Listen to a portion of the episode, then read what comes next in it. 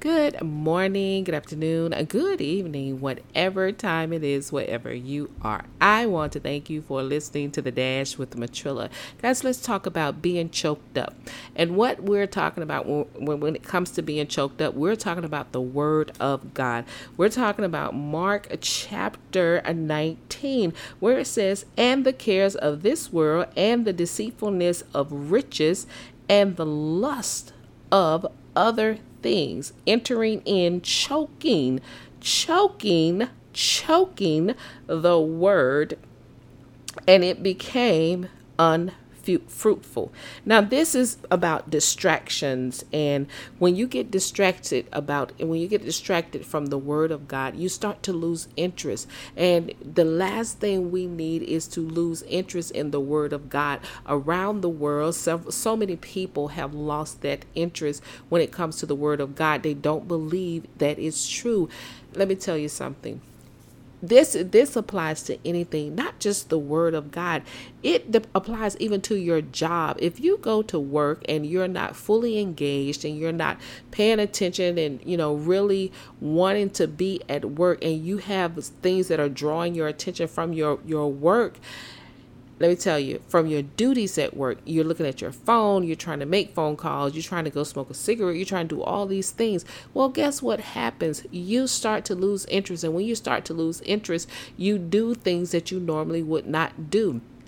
And guess what the enemy has done? He has snuck in and he has choked you in such a way that he is going to destroy your life if you allow him. And I mean, hey, we're still talking about your job. If you're not fully engaged in doing what you need to do and you lose that interest in your job, you're probably going to get fired. So think about it from this perspective when it comes to the word of God if you lose the if you're losing the interest or you've lost the interest in the word of god here's what happens. The enemy has a, a hold on you.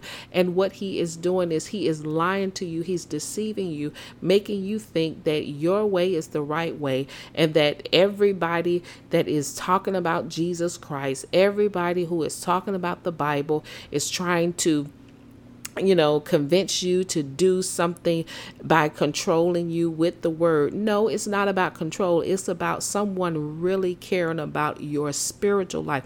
Ultimately, here's what I'm learning more and more every day. Ultimately, your spirit, man, is the most important thing. The life you're living, the physical life you're living, guess what it's for? It is for you to spread the gospel of Christ to help people live eternally with the Lord. So, all of this this this minor stuff is going to pass away. I know I've said that so many times. It's going to pass away, but guess what?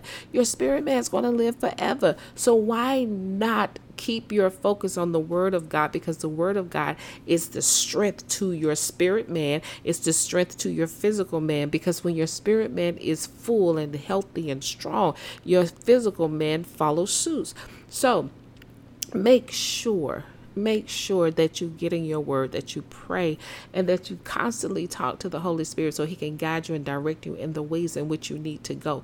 I I wholeheartedly, wholeheartedly want everyone by the sound of my voice, whoever hears this episode, whoever hears any of the podcasts, actually, here's what I want for you. I want the Lord to give you an experience with Him that you will not be able to deny that it is Him who is giving you this experience.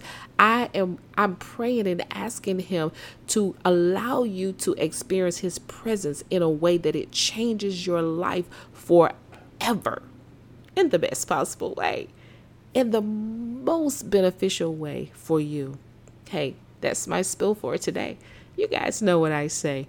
Never give up on your life, never give up on your dreams, and never give up on God. And you better know the victory, it still belongs to Jesus.